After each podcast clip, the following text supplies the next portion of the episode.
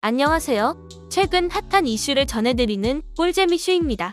유튜브 채널 가로세로 연구소 출연진이 경찰에 체포된 날 슈퍼챗으로만 1200만 원이 넘는 후원금을 끌어모은 것으로 집계됐습니다.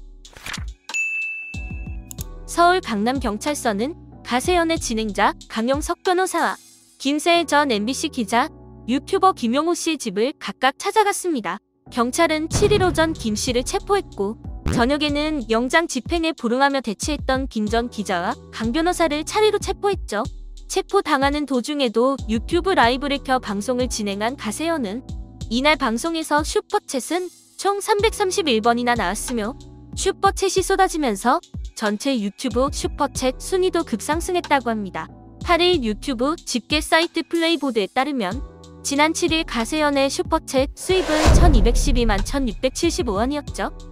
슈퍼챗은 유튜브 실시간 방송을 보는 시청자들이 유튜버에게 돈을 보낼 수 있는 기능으로 가세연은 지난해 국내에서 가장 많은 슈퍼챗 수입을 올린 유튜브 채널로 꼽히기도 했습니다.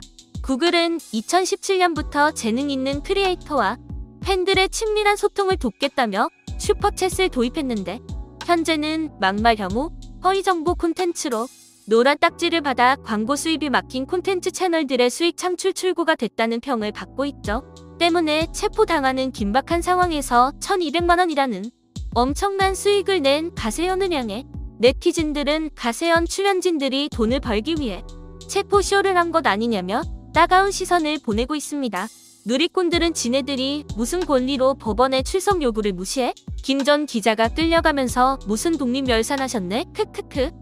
방송하면서 내내 언론 탄압, 표적 수사 외치고 끌려가는데 어처구니가 없다는 반응을 보였습니다.